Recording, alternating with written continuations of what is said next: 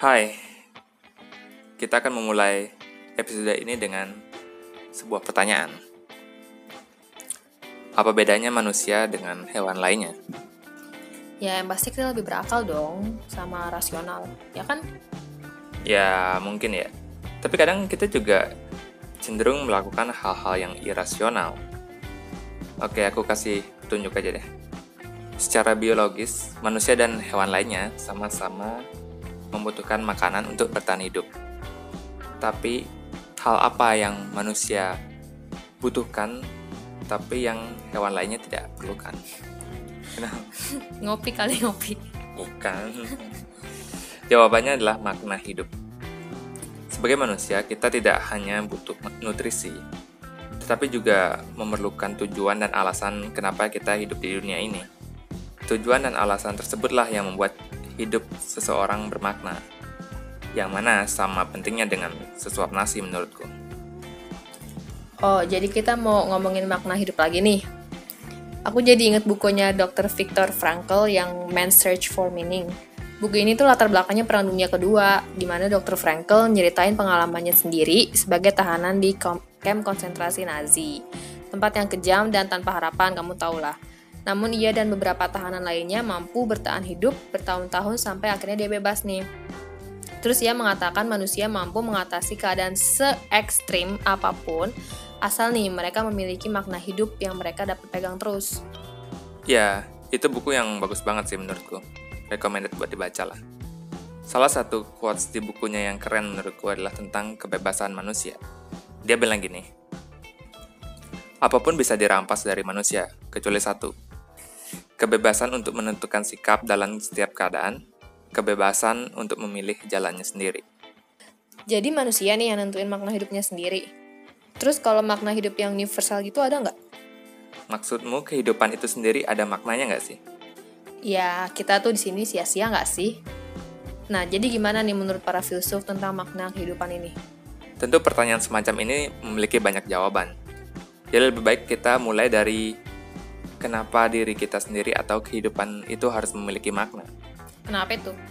Ya, semua ini dimulai dari kebiasaan manusia yang melihat apa pun di sekelilingnya mempunyai suatu aspek yang penting yang jika itu dihilangkan, maka benda itu tidak akan menjadi benda tersebut. Hah, ngomong apa sih? Coba lebih simpel dong atau kasih contoh gitu. Oke, coba kita lihat apa ya? Sebuah pisau, Manda. Apa hal yang jika dihilangkan tidak akan membuatnya menjadi pisau.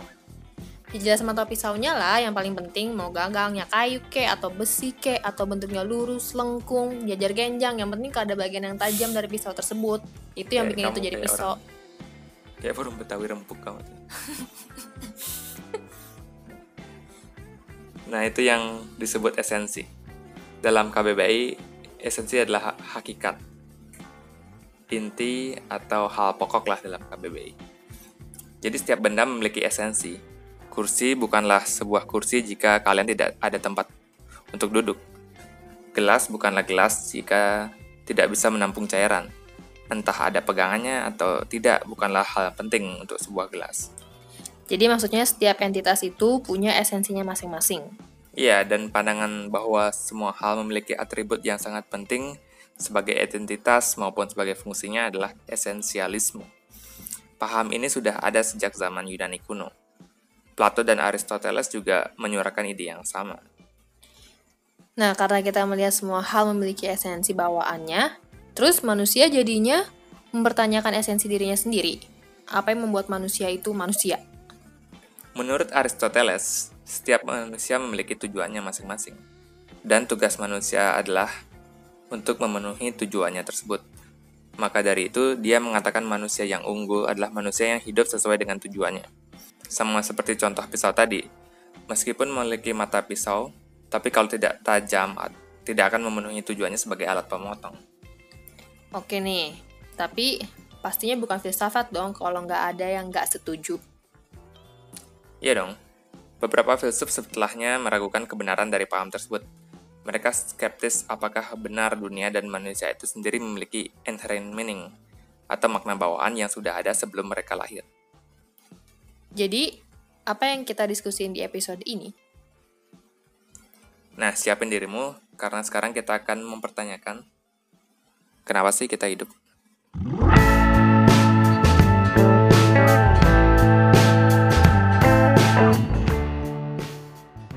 Ngapain sih kita harus mempertanyakan ini? Ya, walaupun memang pasti setiap orang pernah memiliki suatu momen nih di mana dia mempertanyakan eksistensi dirinya. Ya, ini tentu adalah salah satu dari pertanyaan-pertanyaan besar yang diajukan para filsuf. Selama ribuan tahun, telah menjadi suatu pandangan umum bahwa kehidupan ini diciptakan Tuhan dan manusia ditugaskan untuk mengikuti perintahnya serta menjauhi larangannya. Tentu beda agama, beda pula peraturannya. Namun poinnya tetap sama yakni Tuhan yang menciptakan dunia beserta isinya dengan tujuan tertentu dan itulah alasan adanya kehidupan. Terus emang zaman sekarang kayak gimana? Gimana ya ngomonginnya? Ngomongin gak sih nih?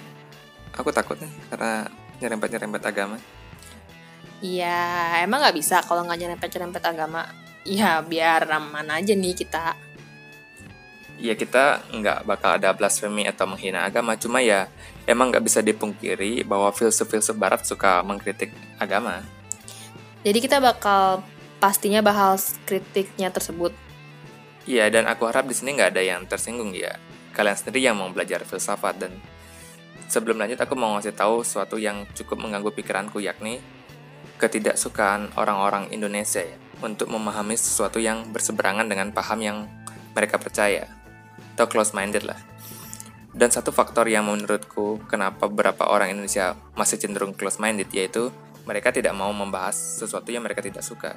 Padahal sebenarnya kita harus mengakui keberadaan dari sesuatu yang bertentangan dengan pandangan yang berlawan dengan dengan diri kita. Lalu kita bahas atau diskusikan kenapa hal itu ada atau kenapa mereka melakukan apa yang mereka lakukan. Jadi kita bisa lihat perspektif lain dan tidak terlalu fanatik. Terus apa hubungannya sama yang akan kita bahas sekarang? Sesuai pernyataanku tadi, jadi kita harus mengakui bahwa kenyataannya di, di hidup ini ya, ada memang orang-orang yang tidak puas dengan tujuan dan makna hidup yang ditawarkan oleh agama. Nah sekarang, mungkin Anda yang sedang mendengarkan ini adalah orang yang tidak menyukai keberadaan orang-orang tersebut atau mungkin Anda adalah orang yang sedang kita bicarakan. Lalu pertanyaan yang seharusnya muncul jika kita orangnya open-minded ya, yang ingin memahami fenomena ini adalah kenapa mereka tidak lagi percaya dengan agama. Emang kenapa tuh? Seperti yang kita lihat dengan semakin berkembangnya sains serta pencapaian teknologi yang kian advance, tentu mulai banyaklah orang-orang yang mempertanyakan kebenaran dari agama karena mulai terlihat tidak sejalan dengan pandangan sains. Apalagi pada saat abad pencerahan yang mana merupakan pergerakan intelektual dan filsafat yang mendominasi Eropa dari abad ke-17 sampai ke-19 Masehi. Terus poinnya apa nih? Uh, intinya, muncullah orang-orang yang tidak puas dengan makna yang ditawarkan oleh agama dan melihat bahwa dunia sama sekali tidak memiliki inherent meaning atau makna yang melekat. Dan orang-orang yang menganut pandangan ini disebut nihilis, dan pandangannya sendiri disebut nihilisme. Jadi para si nihilis ini merasa bahwa dunia itu tidak ada maknanya sama sekali. Uh, ya eh, tapi kurang tepat sih. Yang benar itu eksistensial nihilism. Sedangkan nihilisme itu sendiri yakni penundaan untuk percaya terhadap kepercayaan-kepercayaan yang umum diterima oleh masyarakat secara keseluruhan. Jadi kalau eksistensial nihilisme menolak pandangan tentang makna dari eksistensi, kalau moral nihilisme ya contohnya, ya menolak bahwa moral itu ada, bahwa baik atau buruk itu subjektif doang. Oh, tapi orang pada umumnya nganggap nihilisme sebagai pandangan yang percaya bahwa dunia itu tidak memiliki makna sama sekali. Ya, gitu. Terus ngapain hidup kalau gitu? Kalau kamu sendiri itu nggak percaya bahwa hidup ini ada maknanya? Mungkin ya, untuk para eksistensial nihilis ini, kehidupan tidak harus memiliki makna untuk dijalani. Mungkin mereka mengajar interest mereka sendiri-sendiri. Meskipun pada akhirnya mereka tahu ini sia-sia juga. Hmm, gimana ya? Aku sih nggak tertarik dengan cara melihat hidup yang seperti ini. Emang nggak ada filsuf lain apa yang berpandangan berbeda? Tentu banyak yang tidak puas dengan pandangan nihilisme. yang melihat dunia tidak memiliki makna sama sekali, serta tidak puas juga dengan pandangan esensialis yang mengatakan kehidupan ini memiliki makna yang objektif atau makna yang udah ada sebelum kita lahir. Lalu apa yang harus kita lakukan ketika kamu tidak cocok dengan kedua pandangan ini? Kamu bisa menanyakan ini, gimana kalau kita lahir dulu atau ada dulu baru makna yang mengikuti? Maksudmu gimana kalau kita lahir dulu baru makna itu ada? bukan seperti para esensialis yang beranggapan makna kehidupan sudah ada sebelum manusia dilahirkan. Ya, inilah yang disebut dengan eksistensialisme, yang disederhanakan dengan existence precedes essence, atau eksistensi mendahului esensi. Nah, inilah yang membedakan esensialisme dengan eksistensialisme. Oke nih, kamu udah mendefinisikan eksistensialisme, tapi apa sih eksistensialisme itu? sebuah paham, school of thought, atau apa nih? Jadi, eksistensialisme itu sendiri mungkin bisa dibilang adalah sebuah pergerakan yang terjadi pada abad 19 sampai 20 Masehi, di mana beberapa filsuf mempertanyakan dan membahas persoalan mengenai sifat alami keberadaan manusia. Maksudnya? Ya, mereka mempertanyakan pertanyaan-pertanyaan seperti apa makna kehidupan, kita ngapain sih di sini? apakah pada akhirnya ini semua ada artinya? Pertanyaan-pertanyaan semacam itulah kalian pernah pasti pernah mempertanyakan dalam hidup kalian lah. Nah terus apa dong yang membedakan eksistensialisme sama pandangan yang lain dalam melihat hidup? Ya yang membedakan dia dari esensialisme dan nihilisme sih pastinya. Um, pertanyaan bagus. Seperti yang sudah aku bilang tadi, slogannya eksistensialisme yakni eksistensi mendahului esensi. Yang mana berarti kelahiran kita dahulu, baru nanti kita yang mencari dan menemukan makna kehidupan kita sendiri. Berarti dengan kata lain, eksistensialisme itu setuju dengan nihilisme dong? Bahwa dunia ini ya tidak memiliki makna tertentu. Iya, eksistensialis akan mengatakan bahwa dunia ini tidak memiliki makna sebelum kamu memutuskan untuk memberi makna pada hidupmu. Bebas nih ngasihnya, jadi makna apa pun boleh gitu. Iya, manusia bebas menentukan makna apa yang ia pilih dalam hidupnya contohnya mengajar apa mengabdi ke sekolah-sekolah yang jauh gitu kayak apa membuat karya seni ya apa pun lah jalan religius pun kalau emang itu membuat hidupmu meaningful ya silakan. Jadi seorang esensialis bukan berarti seorang ateis? Enggak. Ya walaupun kebanyakan iya. Tetapi tidak menutup kemungkinan adanya eksistensialis yang beragama itu. Contohnya Soren Kierkegaard. Seorang filsuf dari Denmark yang hidup pada abad ke-19. Bagi seorang eksistensialis yang beragama seperti Kierkegaard, dunia ini tetap diciptakan Tuhan, namun yang memberi makna kepada hidup, ya tetap manusia itu sendiri. Kita tidak akan bicara banyak tentang Kierkegaard sih di episode ini, karena aku pengen ini cuma menjadi perkenalan terhadap filsuf-filsuf yang beraliran eksistensialisme. Oh, jadi masing-masing tokoh bakal punya episodenya nih, yang bahas lebih detail tentang pemikiran-pemikiran mereka. Rencananya sih gitu. Jadi siapa aja nih tokoh-tokoh besar dari eksistensialisme? Seperti yang sudah aku sebut tadi, Soren Kierkegaard yang merupakan bapak eksistensialisme. Ada Friedrich Nietzsche juga sering disebut pelopor eksistensialisme walaupun dia lebih disering diasosiasikan dengan nihilisme. Tapi tokoh kunci dari eksistensialisme itu sendiri adalah Jean Paul Sartre iya itu kayak itu gak sih gimana Perancis Sartre ya. Sartre bukan hanya seorang filsuf dia adalah penulis juga.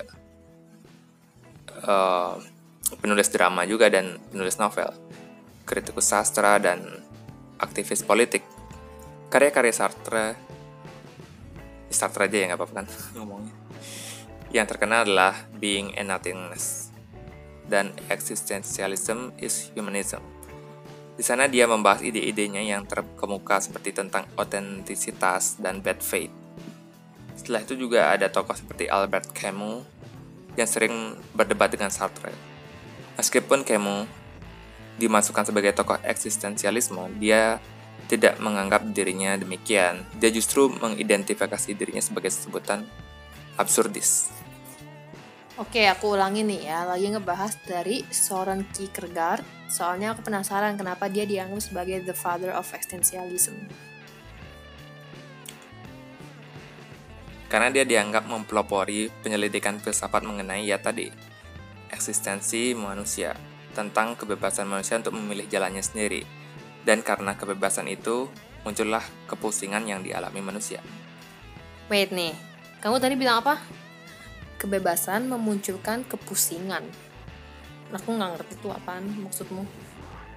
Oke, untuk menjelaskan itu, kita mulai dengan sebuah quote dari Kierkegaard. Bunyinya gini. Anxiety is the dizziness of freedom. Kegelisahan adalah rasa pusing akan kebebasan.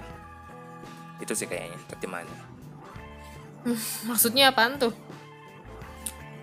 Aku pakai istilah anxiety aja ya. Kayaknya anak-anak muda zaman sekarang paham lah maksudnya anxiety. Kalau nggak kata. Jadi kenapa Jadi kenapa Kierkegaard bilang kegelisahan atau anxiety merupakan rasa pusing dari kebebasan? Ya karena kebebasan tidak selamanya adalah hal yang menyenangkan. Sartre mengibaratkan fenomena ini ketika kita sedang berdiri di pinggir jurang dan menatap ke bawah. Pasti kebanyakan orang akan merasa takut. Tetapi pernah nggak sih kalian mikirin kenapa kalian merasa takut? Tentu orang akan menjawab bahwa takut jatuh gara-gara apa tebingnya mungkin roboh tinggi uh, dorongan angin kencang atau hal-hal yang tidak disengaja lainnya. Tetapi Sartre akan mengatakan bahwa bukan hal itulah yang membuatmu merasa takut. Tetapi penyebab sebenarnya adalah karena kamu mempunyai kebebasan untuk memilih untuk melompat ke dasar jurang dan mati. Iya sih, aku juga kadang ngerasa gitu kalau lagi di pinggir tebing. Kalau aku lompat mati nih. Jadi bukan external force yang bikin aku takut, tapi aku takut pada diriku sendiri sebenarnya. Jadi manusia bahkan meragukan dirinya sendiri ya. Nah, maka dari itu Sartre mengatakan bahwa manusia itu dikutuk untuk bebas. Atau dia bilangnya, man is condemned to be free. Manusia dikutuk untuk bebas, karena ketika dia dilemparkan ke dunia ini, dia bertanggung jawab atas apa pun yang ia lakukan.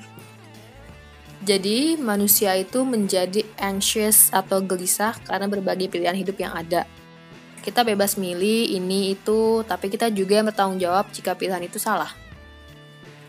Nggak usah milih pilihan hidup deh. Kadang kalau ke Indomaret pengen beli minum aja aku lama banget gitu. Karena banyak banget pilihan minuman yang ada. Dan juga kalau zaman dulu ya, kita nggak terlalu pusing lah sama mikirin jalan hidup. Anak petani ya jadi petani, anak nelayan ya jadi nelayan, anak tukang kayu jadi tukang kayu. Tapi sekarang kita sebagai generasi muda dihadapkan dengan kebebasan untuk memilih jalan hidup kita. Kita diberitahu bahwa kita bisa menjadi apa pun yang kita mau, jadi artis terkenal, pengusaha sukses, jadi presiden kan. Asalkan kita berusaha dengan giat. Dan karena itu orang-orang mengalami anxiety. Karena semuanya akan menjadi salah kita kalau hidup kita gini-gini aja. Iya ya, orang-orang tua bilang hidup di zaman kita enak, ngapain aja gampang karena teknologi dan lain-lain lah. Ya cuma tekanan hidup kita kayaknya lebih gede deh daripada tekanan orang-orang tua. Ya mungkin bukan orang tua generasi kita banget yang sekarang ini. Yang dulu lah yang cuma fokus untuk bertahan hidup. Survival. Ya makanya Sartre mengatakan bukannya hidup ini kekurangan atau tidak memiliki makna sama sekali, tetapi memiliki jumlah kebebasan yang sangat mengerikan. Dan dalam eksistensialisme permasalahan ini disebut dread atau kengerian. Bisa disebut juga angst ANGST salah. Yang berarti perasaan gelisah dan ngeri yang begitu dalam. Kalau fear atau takut biasanya kan sesuatu yang jelas tujuannya apa yang membuat muka takut. Tapi kalau angst ini menurut Sartre tidaklah jelas apa yang membuat kita merasa gelisah atau ngeri. Kalau aku sih ngelihatnya ketakutan akan kemungkinan yang tidak memiliki akhir kayak endless possibilities apa pun apa pun bisa terjadi karena dunia ini sangat tidak bisa diprediksi Nah nih, kan kita dihadapkan dengan pilihan yang luar biasa banyak banget dalam hidup kita. Terus para eksistensialis ada saran nggak supaya kita bisa bisa memilih jalan hidup yang benar? Nope, nggak ada. Nggak ada tips and trick dalam ngejalani hidup ini.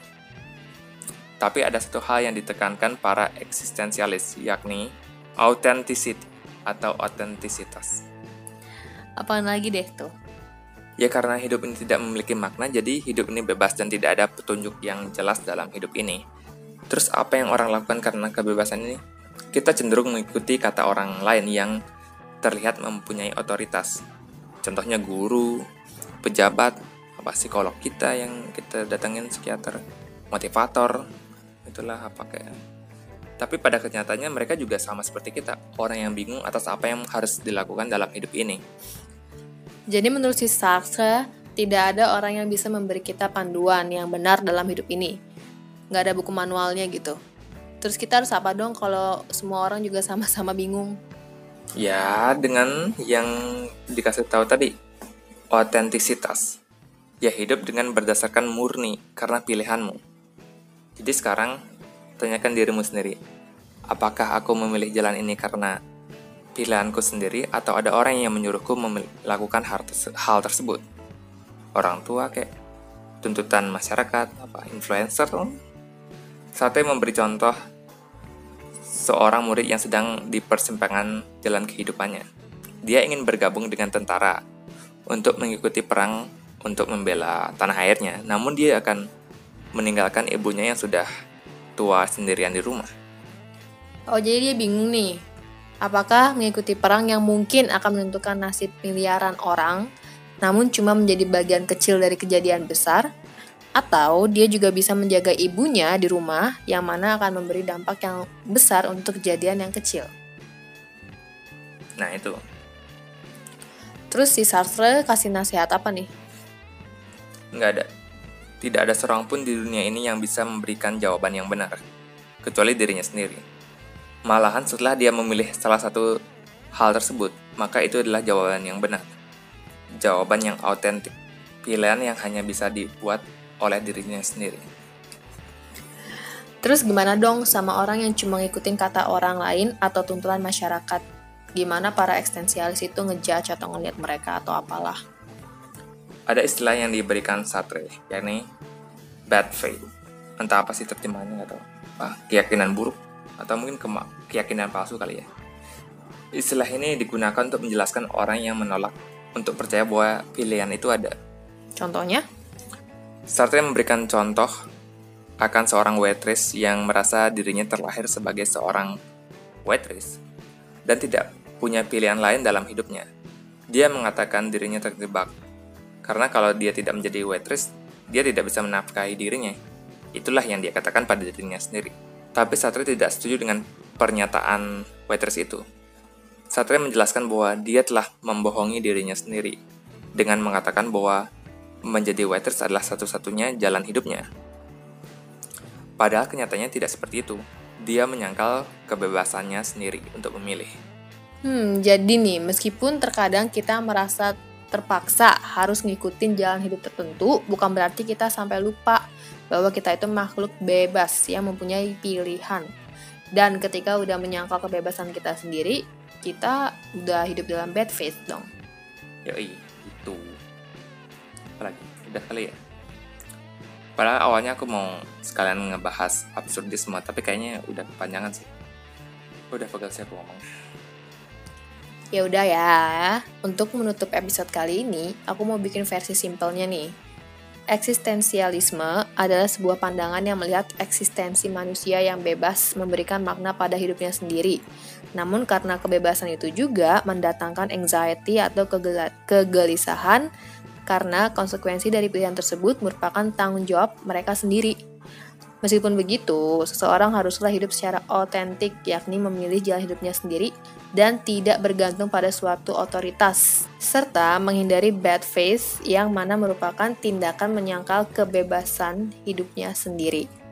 Nice. Ya, bolehlah, tapi oversimplify. Oke, itu aja untuk episode kali ini. Selamat menjalani new normal. Stay safe, jangan lupa pakai masker. Bye. Bye.